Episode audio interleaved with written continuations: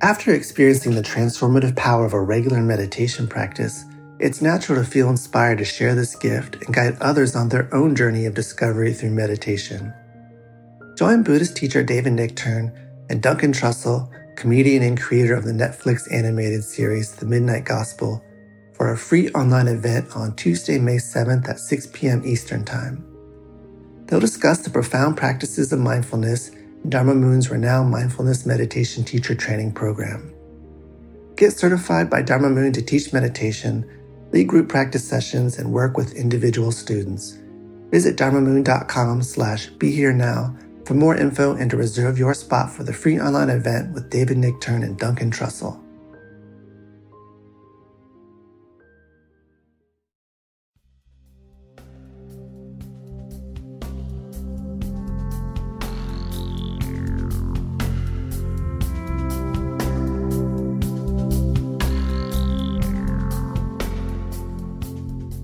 Hi, and welcome to Mind Rolling Podcast. I'm Raghu Markus, and uh, I've got my partner here, David Silver. Hi, David. Hi, Raghu. And, uh, well, David was giving me a hard time because uh, I do a lot of the organizing of guests, and he was like, how come you know you just got all these men that you get on? What what about some women? We we have to have some women. I mean, we have had some great women, uh, and then, uh, so it came to my mind that he's correct and politically correct as he always is. and, and, so, uh, Mirabai Starr, uh, who is an old friend, and we spend time together when I visit Taos, which is uh, frequently, like every year, one or two times. And so, welcome, Mirabai Starr.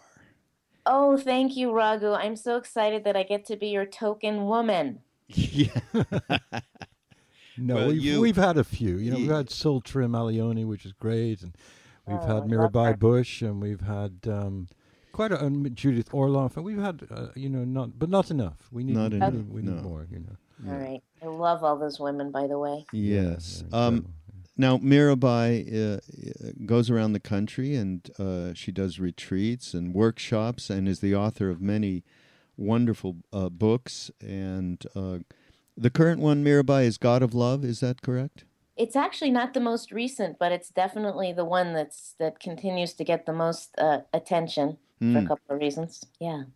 God of love. What are those reasons? I want to know. Already. Um, well, I I think that God of love is touching people who um, understand that that all religions and spiritual traditions are kind of singing the same song of love. And it's especially, I think, re- reaching people who consider themselves to be spiritual but not religious. Mm. Mm. Mm. Perfect. Um, well, we always so I want to talk a little further about that. Uh, we should we, we should say, Raghu, that yes. um, Mirabai teaches philosophy and world religion at the University of New Mexico Taos, and um, is a, a, remarkable, you know, sort of fusion of of academia, or at least study and and um, heartfelt, direct experience, communications, and um, yeah, I repeat it. We're really pleased that, that you're doing this with us because uh, some of the things that you've gone into in detail are things that we we like to talk about, and you used the expression that you're spiritually promiscuous, which um, mm-hmm. I love that expression for many reasons, and um, I, I wanted to start with that really because one of the things let, let me say is that the New York Times and other papers recently have been publishing articles which I think are uh, true in essence, but they give the wrong impression. They say that most young people in America are just simply not interested in religion, and then they don't go on to say that many of those of us uh, are spiritually, uh, you know, fascinated and, and gripped, but we don't necessarily go to church, synagogue, and everything your work is a real sort of amazing sort of connective tissue between those that have be- followed spiritual paths, Eastern, not Eastern, and the traditional Abrahamic religions. And I love the fact that you've made that part of your life so as not to just dismiss the original essence of those practices. And, exactly. Uh, you yeah. know, I, I, and I, I love that because it, you just really then transcend this division, you know, not only the division between religion and non religion, but the, the distinction between organized religion and uh, heart-based devotional um, practice. So, could you tell us a little bit about, you know, how that started and where you started in your transformation? Raghu, rightly so, likes our guests to uh, talk about the sort of incipient what happened, when, mm-hmm. where, why. The wake up, the you know mm-hmm. those transformers uh, when you were a kid, and um, and you know, and you have a, a, a great, fascinating story with your parents and so on. So, tell us a little bit about that. Oh, thank you. Well, Ram Dass happened really, as as for so many of us. The the difference between my Ram Dass story and maybe the story of, of many others is that I was I was a child um, when I encountered Ram Dass, and so what happened was that my parents were kind of uh, upper middle class New York Jews living in suburban Long Island. Uh, during the Vietnam War, they became they became very active in the peace movement. And during that same time, my older brother, Matty, died of a brain tumor. He was 10 years old. Oh. I was seven. My sister was four, and my, my little brother was newborn. and it, as you know, catastrophic experiences often do, that, that experience seemed to catapult my parents out of any last uh, remaining shred of complacency in their uh, middle American life, and that plus what was going on in the culture. And they uprooted us, and we went on this kind of odyssey. And this was 1972. So they had Be Here Now had just recently come out and and had really touched them and contributed to lighting their world on fire, I think. And we traveled for a year living in Mexico and the Yucatan before it was developed, living in a remote area of the of the jungle on the beach, and we ended up in in the mountains of northern New Mexico in Taos. And Taos at that time was a real crossroads for many different religious and spiritual traditions, as it actually has been for a thousand years for the tribal peoples of, of this area. You know, it was a place, Taos was a place where everybody would meet and kind of drop their ancestral animosities and engage in trade and ritual and religious ceremonies that where all of the divisions between people were set aside. So anyway, during the the 60s and 70s, Taos was a, a real meeting place for Eastern traditions. A lot of Buddhist teachers and Hindu teachers would come here. And, and a lot of that happened around the Lama Foundation, which is, of course, the place where Ram Dass created Be Here Now in, in the early 70s when he first came I mean, in the late 60s, early 70s, when he first came back from India, Lama was a place where a lot, it was, was kind of the, the crucible for a lot of what was happening in his teachings.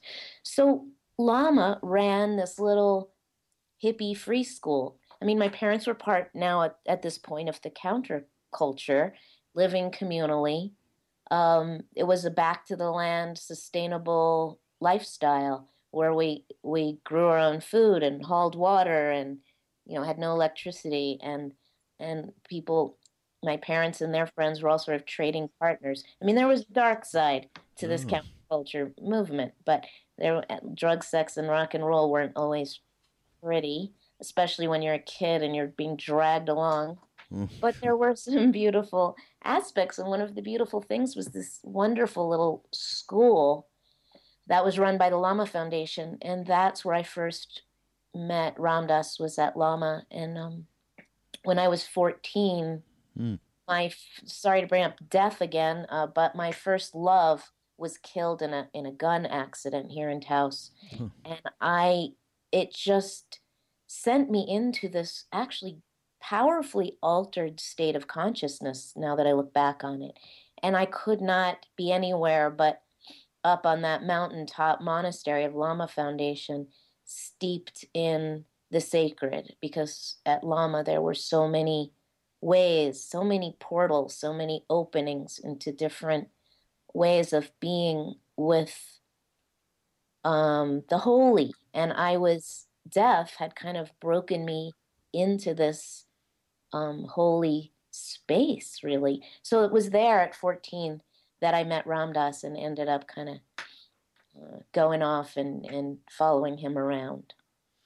Did was psychedelics any part of uh, what was happening uh, for you in terms of exposing you to the other reality? Yep. So that was that's a brief yup, Mirabai. You know, I'm writing a, a memoir right now Oh. for Sounds True, Uh-huh. actually, and um, and I write about that. It what happened for me. I mean, definitely for my parents and the people around me, psychedelics was a major medicine. Um, it- not such a healthy thing for kids to imbibe, and I was uh, slipped acid when I was 13. No. Oh my goodness. Yeah, and it was at one of the Slipped. Who, communes. who Yeah, did it was that? in it was in Lemonade. It was uh, Oh. you know, it's funny because just a few years ago, I'm 52 now.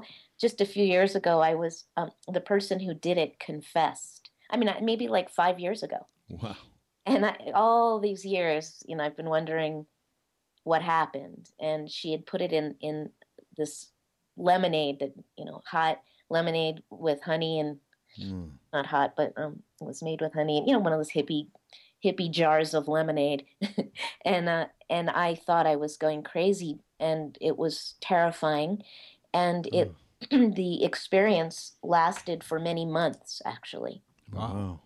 So it was a really difficult experience, and Philip died it kind of in the middle of that, and that's when I ended up uh, at Lama Foundation because I didn't know what else to do except to go in. I mean, it was terrifying for me to do spiritual practice because it only intensified Mm. that state, and yet there was no escaping from it. I, I wish I had had some guidance, but I didn't. And so instinctively, I knew that I had to go toward that, um, the heart of what was happening to me rather than trying to avoid it because it wasn't working.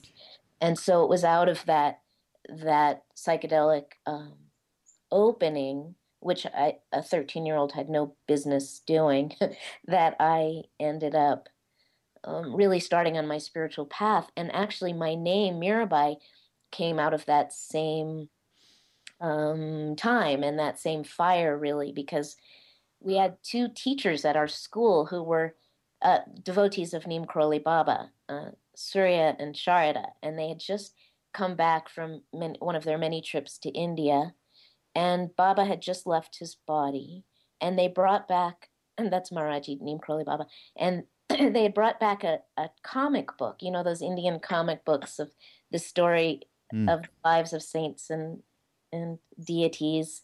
And they brought back the Mirabai comic book, which is actually sitting next to me right now at my desk because another friend sent it to me recently when he heard the story. And based on that comic book of the life of the poet saint Mirabai, the ecstatic poet saint, kind of the Rumi of India in a way, who was madly in love with Lord Krishna, the god of love, we wrote this musical play, the kids and the teachers, Mm. and we produced it and we wrote songs and dances, and I was cast as Mirabai. And Philip was supposed to have been Krishna, and he died in the middle of the rehearsals. I mean, not Wow. during rehearsal, but during that period.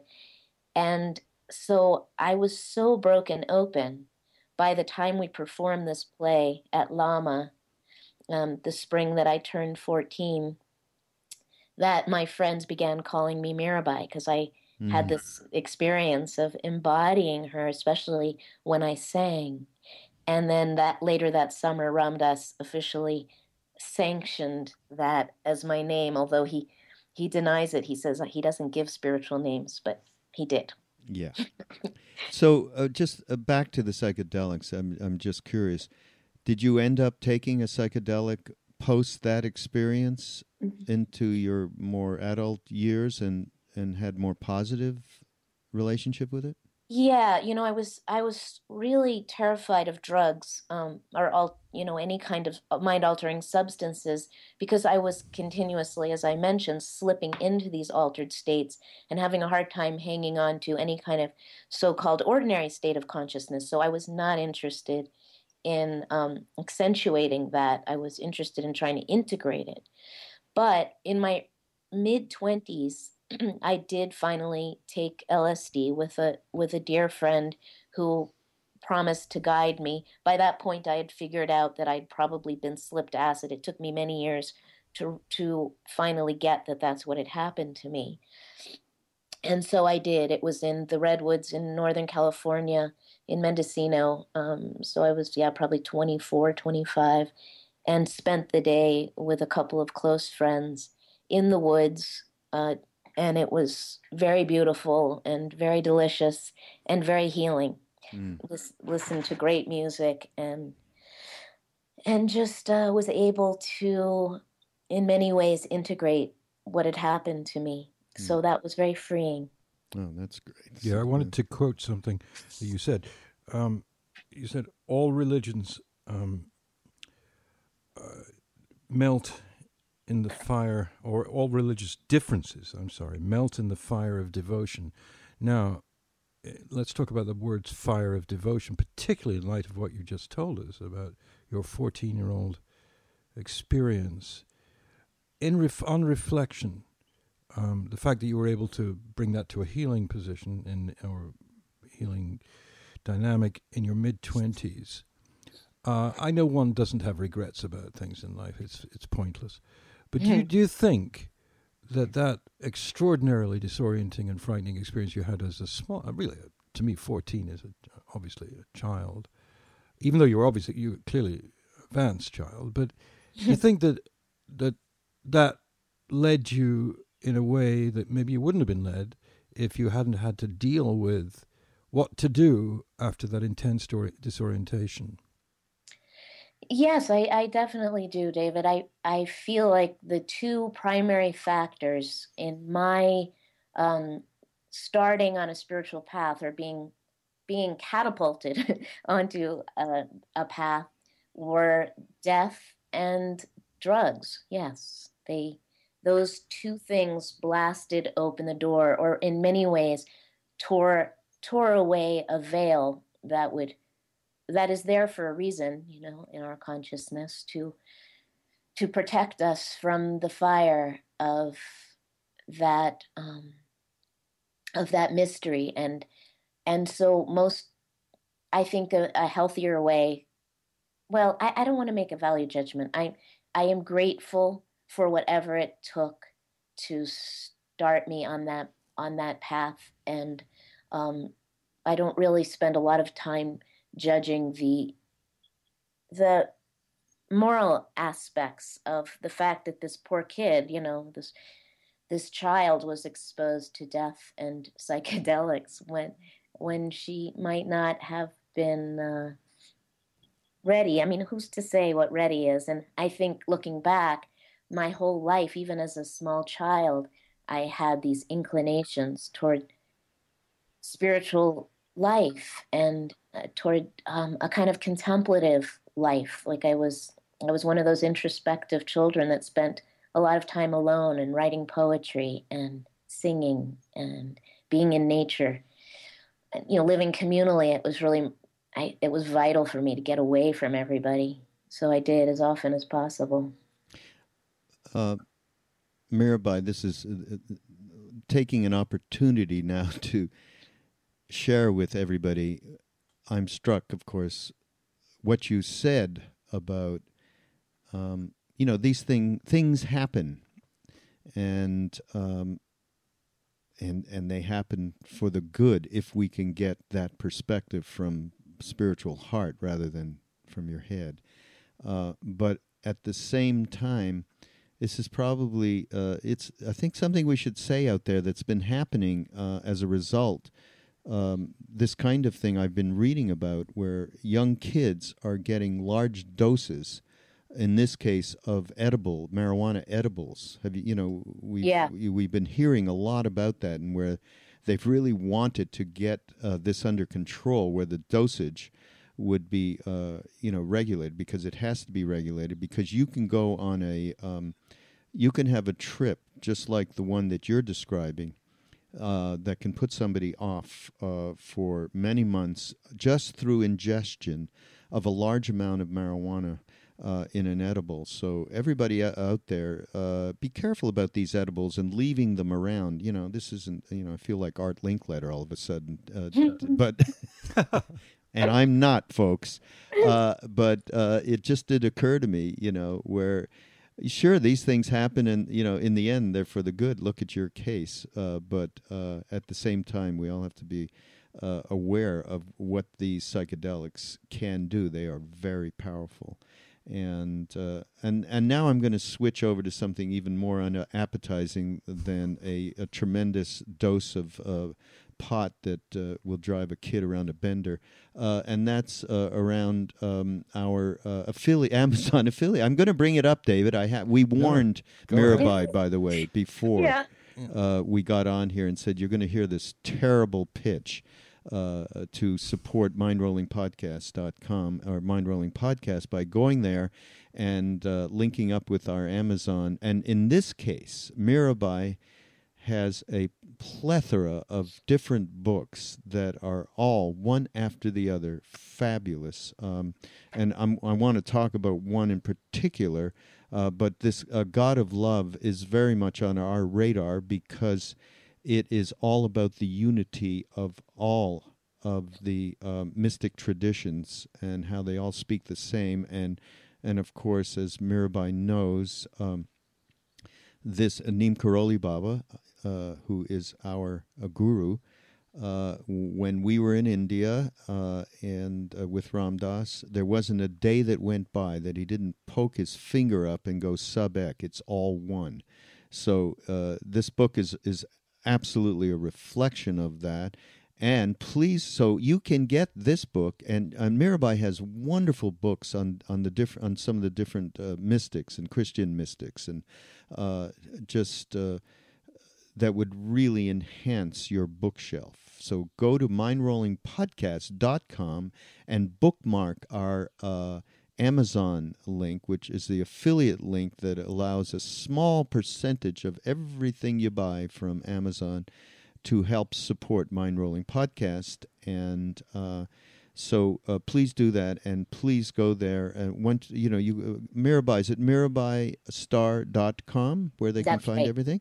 So yep. go to Mirab M I R A B A I S T A R R. That's two R's dot com, and go there and peruse uh, all of what Mirabai has to offer and you can also visit with her and attend retreats that she does around the country. So, and you can also, uh, uh Mirabai, I bet some of your uh, books are. Have you done uh, spoken readings of them for Audible? Uh, no, not for Audible yet. I really need to do that because uh, people ask me all the time to record. Absolutely. People, yeah, yeah, they love to just put the thing on, you know, on a smart device, on a tablet or a phone and uh, and and travel with it. Um, so you've got to do that, and uh, and uh, you people out there just there's tons of great books on Audible, and you can use that link as well, and we get a we get some shekels from them too for you to get a free membership. So go do that and. And uh, Dave, you're not wearing one of our T-shirts, but we have wonderful mind rolling T-shirts uh, that uh, we've just gotten a whole new batch in, or just go and donate and help us out. So that's it. Okay, I did it this time, David. Well, you do it with a lot more equanimity than I did it because I've been people have written to me and said you, you got kind of angry yeah, that's when we got some money. And we got the money then. When I yelled at people and said, it's paltry, this stuff you're doing. Do it for us. I've never know. heard such, uh, you know, it, it, was extravagant kind of whining that he did, David did, Mirabai, yes. that was just fabulous. Was, no, but it was extremely embarrassing when I listened to it. So, but it, it worked and people did it. But we're not doing that again because it, it's it's kind of annoying for people to hear me ranting. Yes. But so let's let's get back to Mirabai Starr, our star here. Um, I'm fascinated. The very first um, mystical thing I, I ever read uh, was St. John of the Cross. Really? Yeah, absolutely, yeah. And I was not 14, but I was about 17 at the time.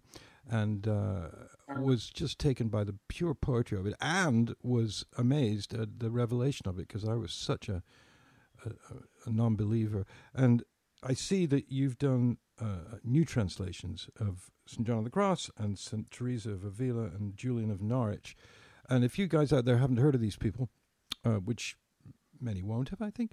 Uh, check it out because and check out Mirabai's translations because they're new and fresh and very special and poetic. And when a poet translates, or a mystical poet translates a mystical poet, you're going to get something different.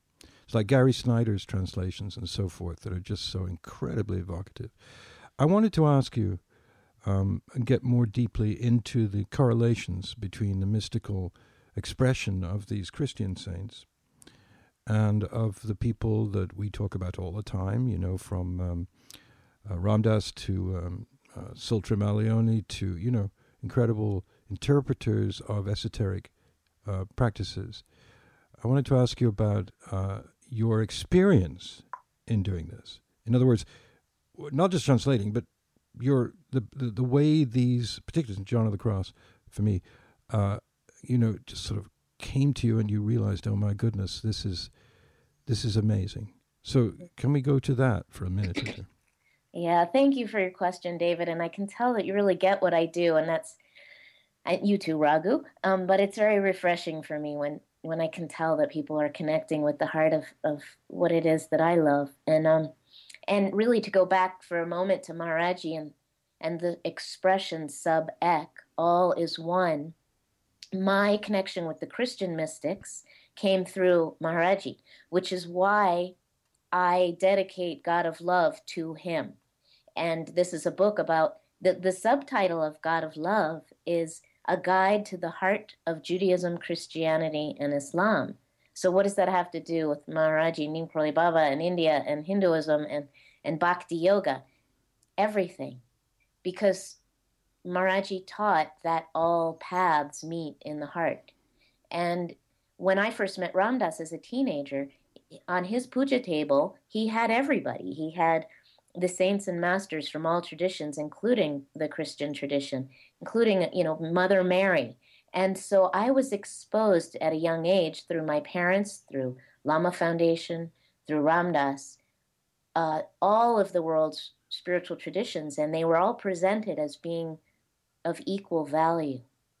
So I didn't know any better. In other words, my formation as a spiritual being was through this interspiritual um, lens. And so when I encountered St. John of the Cross in uh, my early 20s, he just sounded to me like all the other great mystics that I loved, particularly Rumi. Like by the time I was 18, I had taken initiation in at least three different Sufi orders, as well as being a devotee of Neem Karoli Baba and re-engaging with my ancestral roots of Judaism through my connection with Reb Zalman Schachter Shalomi. And, and so they, I was uh, e- experiencing and practicing all of these different paths simultaneously, and there was no conflict in my heart at all. but uh, Rumi was very dear to me. This was before translators like Robert Bly or Coleman Barks had had done these beautiful new fresh renditions. I read Rumi in this kind of arcane English translation, but I loved Rumi as a spiritual teacher, but also as a poet. And when I went to Spain at age 20 to study Spanish literature, and encountered St. John of the Cross, I immediately recognized him as what I called the Rumi of Spain, which actually isn't that surprising because John of the Cross was a 16th century uh, Spanish monk, and he was educated at the University of Salamanca, which was like a hotbed for um, Sufi and, and mystical Jewish esoteric teachings uh, in, in the guise of Christian theology. Because Spain had been occupied by by the Moors for 800 years at that point. They Spain under Muslim rule had been a place where Judaism, Christianity, and Islam were interchanging the the most beautiful jewels of their mystical traditions, and they all got kind of mixed up in the same treasure chest. So John of the Cross really was mining that legacy in many ways. So when I read John of the Cross, it was this ecstatic love poetry to God. It sounded like Rumi, it sounded like Mirabai, it sounded like my own heart reflected back at me. You know, that at that point I was really filled with longing for God. And I always had been, but it had really intensified by my early 20s. All I wanted was union with the beloved.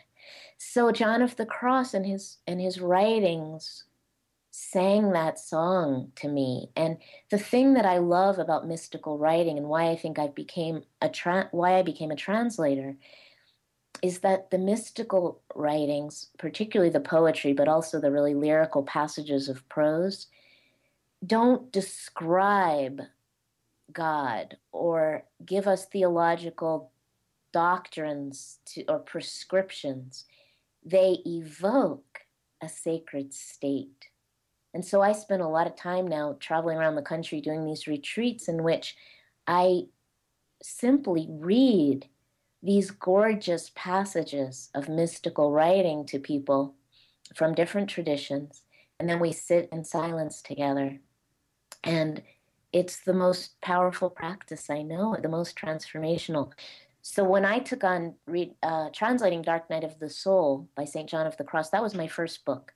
It was almost by accident. And I, I was encouraged to do it by some friends when I was complaining that my students, my college students, weren't getting St. John of the Cross, who I had loved so much. And they said, Why don't you do it? And, and so I, I did, and it was bought immediately by Riverhead. Um, and mm. I hmm. thought oh, that was easy, but I, I have since come to learn that that was a naive um, view of, of publishing. Mm. But after that, all my other books were invitations to do these different translations, and I found myself in this niche of being the translator of the Christian mystics as mm. a Jewish hippie kid who, who, you know, is a devotee of Neem Karoli Baba and something of a Sufi and really a pagan. I'm not even sure I believe in God, by the way. Huh? What do you mean? I my entire life is dedicated to to the sacred and I feel it in every cell of my body, but sometimes I have trouble buying into um, the notion of a personified being called God and that, that partly is probably because of the way I grew up. Which I, the part that I didn't mention is that my parents were completely iconoclastic Jews who really rejected organized religion, institutionalized religion, in any form, on the grounds that religion is responsible for most of the suffering on this planet, both historically and, and currently. And, and they and they were right in so many ways, but they threw out the the mystical baby with the bathwater mm-hmm. of institutionalized religion, and I have reclaimed that baby. But I still have this like this indoctrination from my parents that that um, religious ideology anyway is dangerous, and so it's with some embarrassment that I even use the G word. But and yet, I as I say, all my life I've been passionately devoted to a God that I don't necessarily believe in. Well, it's a little bit of nomenclature, no? That's right. I mean, I feel the same way about, and uh, all the way to love. Like, you know, love, that's a, a term that is absolutely banal and doesn't translate at all the, I mean, the fullness of what, for instance, what is unconditional love? You know, that, I mean, I uh, you know, was fortunate to have the direct experience of it with somebody who was completely uh, beyond dualism, and and when I I relate that, uh, you know, and people ask me about that experience, you know, physically being with this kind of a being, named Karoli Baba, you know, all those words fall to the side. I can't really express what that, you know, uh, feeling what it is, what that experience is, except in one way. And and this is the way I've been when people do ask me, you know, about this these days, and it's about. Uh, it's a not about it, it it's there's a, a guy named Larry Brilliant. I tell this story many many times that you know who he is, and many people out there uh, know Larry's done a lot of great work in this world, social action, and uh, and he describes being with Maharaji with a group of Westerners, and uh, he said, "Well, you know, Maharaji loved me. I expected that. That's what a saint or a siddha is supposed to do." But then later, I'm having feelings of love towards the people that were around me, and and Larry came there. and He was completely looked askance at the scene. It was just another hippie scene. It took him quite. A, it took a while b- before he was uh, really swimming in that ocean, and and and that really. So that's something we all experience, uh, if not on a daily basis, from at least from time to time, the kind of bonding and connectivity beyond uh, mental um, uh, thoughts and and uh, attachments and so on, where it's absolutely clean. We are just here in in a present moment with each other, and that gets closer for me to what that word God, that word love, that or the or the Buddhists. Uh, no mind or or you know pure mind or you know however it's translated by any one of these traditions each way it's translated is is banal and it doesn't really give you a true a picture so um, i'm completely with you mirabai on this one you, yeah, you, you say mirabai just one thing that really impressed me was you were saying in, in light of what Raghu just said that you're not attempting to homogenize this. You're not attempting to say it's all the same, it's all exactly the same, you might as well be one thing or the other. No, they're exquisitely different. We know that. But that's one of the great paradoxes of the sacred realm that things can be different and exactly the same at the same time. And you have been a great um, proponent and articulator of that. It's very difficult, uh, at least it has been for me, to see that richness at the same time as saying, well, you know, Muhammad and Abraham and Jesus Christ and uh, His Holiness the Dalai Lama are all saying the same thing because that can put people off and say, well, so what? I mean, they're all saying the same thing. Get rid of them all. You know, you've done a great job, I think, in doing that. It's really a difficult road to ride in a way, isn't it? To be able to say, well, it's very different, but it's the same loving awareness underneath it all. Yes? Mm-hmm. Yes. Oh, you're both so good at this. Beautiful, beautiful. Um, yeah, I had one of those shower epiphanies once when I was trying to figure out how to convey that. And I realized that I'm not trying to tell people that all religions are one because, as you say, they are exquisitely different. But what I am saying is that at the core, at the heart of all true religious traditions, they are calling us into oneness.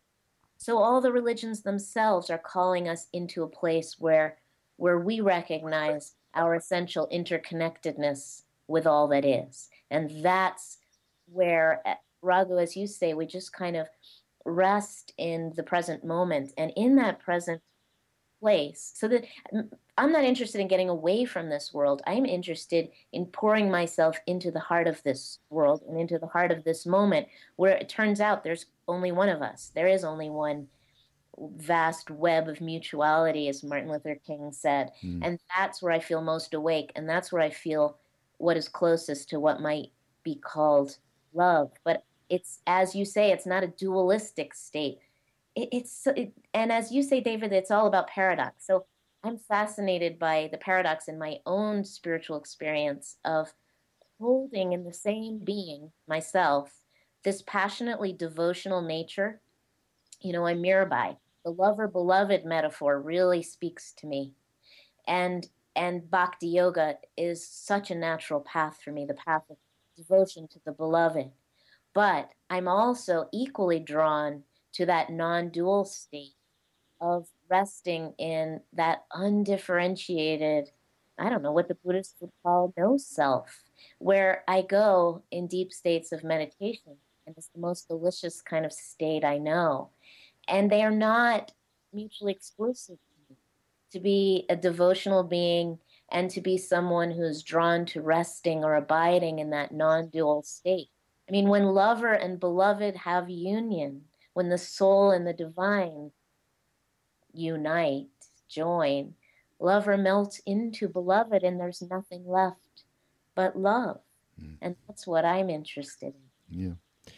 We would be, re- excuse me, remiss, though, um, at this point um, in our conversation with you, Mirabai, uh, not to talk about uh, the very first book that you did, I believe the first book you did, The Dark Night of the Soul. Uh, is that right? That's right. Yeah. Right. yeah. Um, and uh, I think uh, you know everybody out there. You you've heard enough uh, of Mirabai's uh, story to understand that she's had uh, real trauma in her life. Uh, death has been um, somewhat of a companion for her, and it is she's managed to uh, turn transform through it. Uh, but I Mirabai has uh, you know tremendous uh, knowledge in this area, and it's not knowledge; it's personal experience, which you know many of us uh, who are listening, and um, in my own case, this last year for me has been um, uh, difficult that way. Many close, close people, many, uh, a number of close people, and Mirabai knows them, have uh, passed, and uh, alongside of my parents around the same time uh, within the, uh, just a bit over a year ago. So um, I really think it would be great if if you could just you know share uh, the subject of grief as a spiritual path, and um, you know how how we can um, use it in a transformational way, but not in a fake way. You know, uh, it can't be faked. You can't just do this so that you're not thinking about, you're not feeling the emotion. So that's one thing. And then talk about, um, you know, you talk about loss and spiritual longing. And I think there's something there that we'd love to hear about as well. Mm, thank you, Raghu. Yeah, and I I've watched you. Wow, you have definitely had, and there are probably losses I don't even know about. A, a, whole series of beloveds who who have left, exited this place, all in a short span of time in your life. So, my heart is with you. Um, thanks for asking about grief as a spiritual path. Yeah, it's not one that any of us would necessarily sign up for, and if you if you did, I would worry about you. But uh, it is a path that seems to open at, at our feet sometimes, and we can either try to run away from it or we can show up for it. And I, I think that's what you're talking about. And um, so, the for those who don't know, and I don't see why you your listeners would know, the day, the very day that my first book, a new translation of Dark Night of the Soul by St. John of the Cross, came out, my 14 year old daughter Jenny was killed in a car accident. And on that day, in, in many ways, I was 40. Um, my spiritual path really began. I mean, I had been on a, what I thought was a serious spiritual path, as you now know, since I was 14 at that point, but um, it was, it began in a new, a new way. And it began with everything I had ever known about the spiritual life going up in flames and disintegrating and unra- unraveling, really. So that all of the props that I hadn't even noticed I had built under myself to support my understanding of the spiritual life came tumbling down and were gone. And and uh, the the coinciding of the teachings of the dark night of the soul with with the cataclysmic experience of losing a child uh, were the coming together of these two things were important and vital and have continued to to inform my spiritual path my spiritual experience ever since. And john of the cross really his essential teaching in dark night of the soul is about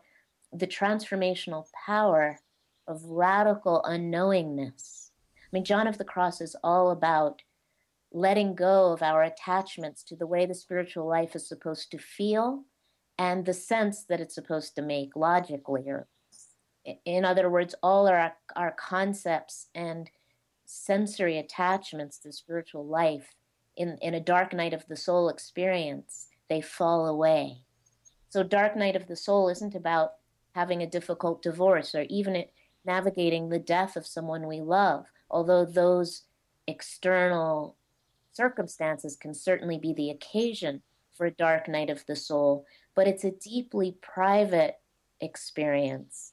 It's a spiritual crisis, the dark night of the soul, when what we used to rely upon to experience the sacred, the divine, doesn't anymore. and we're plunged into a state of emptiness and knowing nothing. And so, uh, yeah, it didn't escape me that that was what was happening to me in the wake of my of my daughter's death. I mean, she was she was 14, so she was still very much the center of my daily life, and it was like the center was was gone, and everything I I had ever learned made no sense anymore. Mm-hmm. So the path of not knowingness became my path.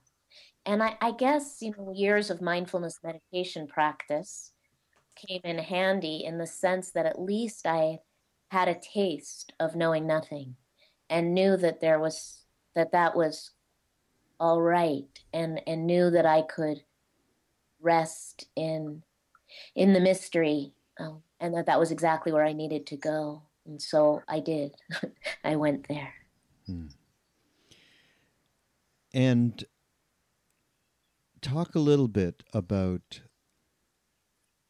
how are you connecting this kind of loss with spiritual longing? Yes, thank you, Raghu. That, so, um, the mystics, especially the Christian mystics that I've been translating and hanging out with and having darshan with all these years, um, and the Sufi mystics too, speak so much about about longing for God. That kind of um, fire of I have to be with you, beloved, or I will die. Mirabai too, my namesake, uh, spoke in those in those passionate terms, and the the fire of that longing was very familiar to me, uh, especially as a teenager losing my my boyfriend, my first love. I really felt that that longing for for my beloved was just visceral. It was in every cell of my body, and and I couldn't have him because he was dead, and so that longing was very familiar to me. And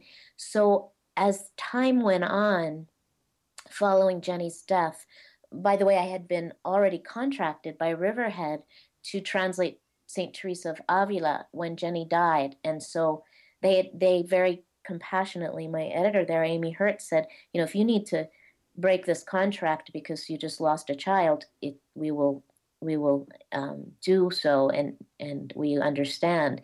And I thought about it and I realized that translating a mystic during this time was not only um, possible, but it was the only thing I could do.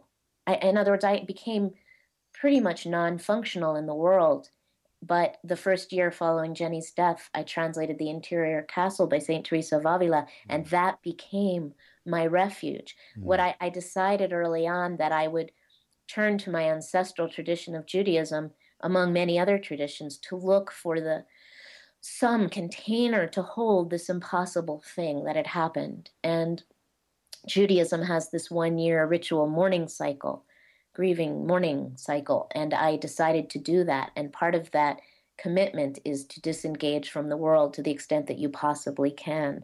So I really just stayed in my little cave. I took over Jenny's bedroom and made it into my office and engaged in this translation, which was really darshan, that is hanging out at the feet of the guru with Saint Teresa of Avila, who really guided me. But what so over the course of the next few years, I began to start, I started teaching uh, the mystics and the connection between the teachings of the mystics and the path of grief and loss. And you're right, Raghu, the, the main point of connection is that the mystics speak about this in fire of longing for God. And I recognized that that longing resembled very closely the fire of my grief and my longing for my beloved child and all the other beloveds I have lost along the way. It was all, they were all there in, in the same flame of longing for God, that those states were almost identical.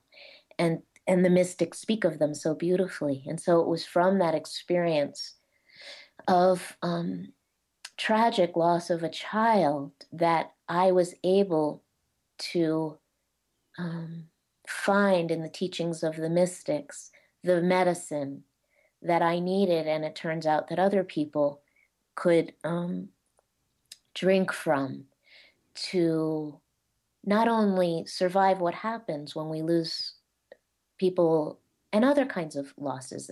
Death, uh, death of a human being or, is not the only kind of transformational loss. I mean, a, a serious diagnose, health diagnosis, the loss of a job, a career, um, the loss of a community that can sometimes accompany um, the loss of a romantic relationship. You know, when we end a marriage or a, a close partnership, sometimes we lose a whole group of people that were dear to us. So any kind of radical, profound loss can bring us to this state. And so I have found the mystics to be a great source of not just healing, but almost the opposite. Like, come into the fire, join me in this fire. Don't try to feel good.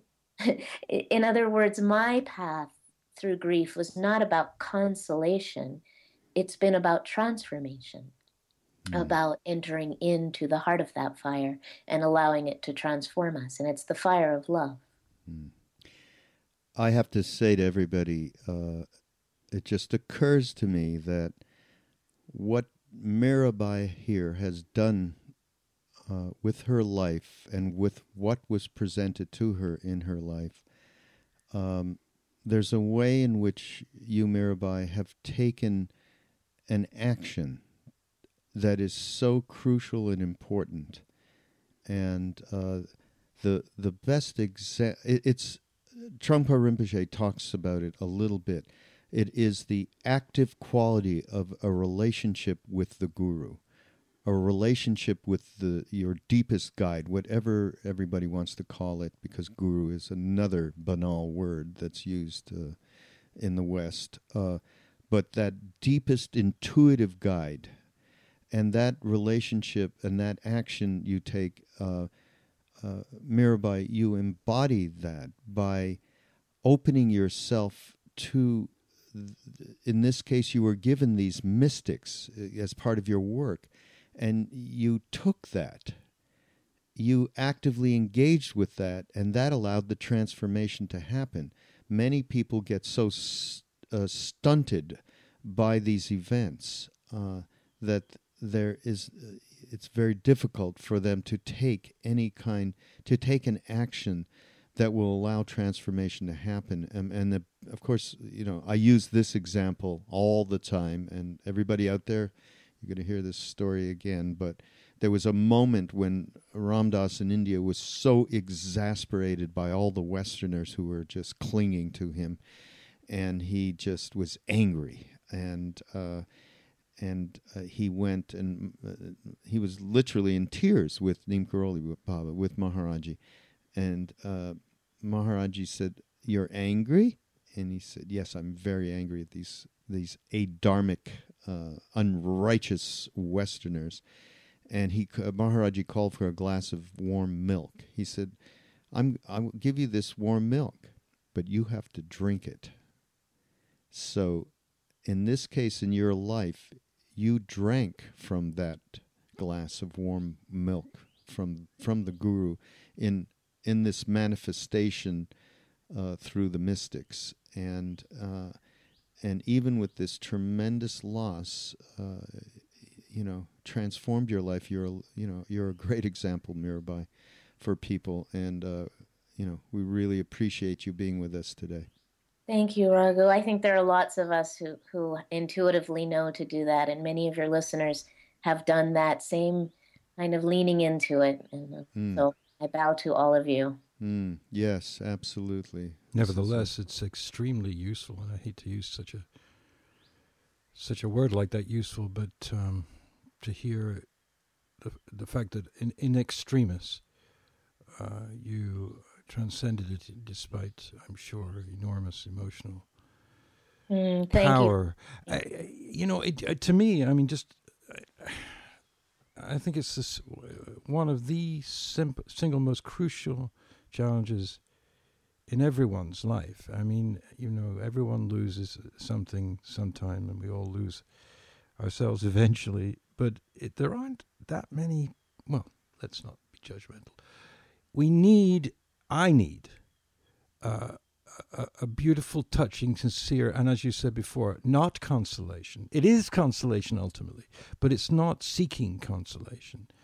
It is using the mystical connection, the divine mystical connection, however one sees that particular shape of experience, to help others deal with what seems like such a finality and such a darn difficult thing to get over. And, you know, that is not grief counseling. It's, it's, it's, it's, it's, it's really the articulation of transformation and the possibility and potential of using, of, of, of utilizing what seems to be devastating experience. And um, more important than I, I can think of almost anything. Offhand, I can think of nothing, and certainly in my life, that I need more than that mm. teaching. So, on behalf of our listeners and Raghu and myself, you know, I'm I'm very touched and moved by this because I didn't know the details of this, all of them, and I really don't want to ask you any more questions. I just want to really sincerely thank you for talking to us. And I and talk and talk about sincerely here.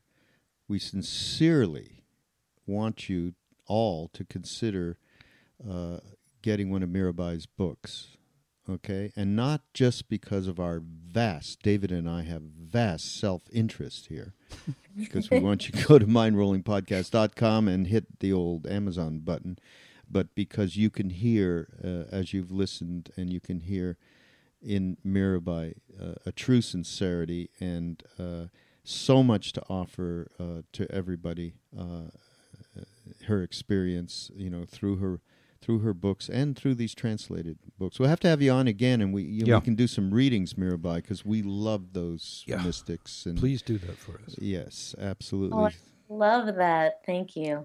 So thanks again, Mirabai. So mirabaistarr.com go over there and check out what Mirabai's up to, and then come to mindrollingpodcast.com and check out what we got going over there with David and his blogs and everything else he's forgetting to put, put up lately.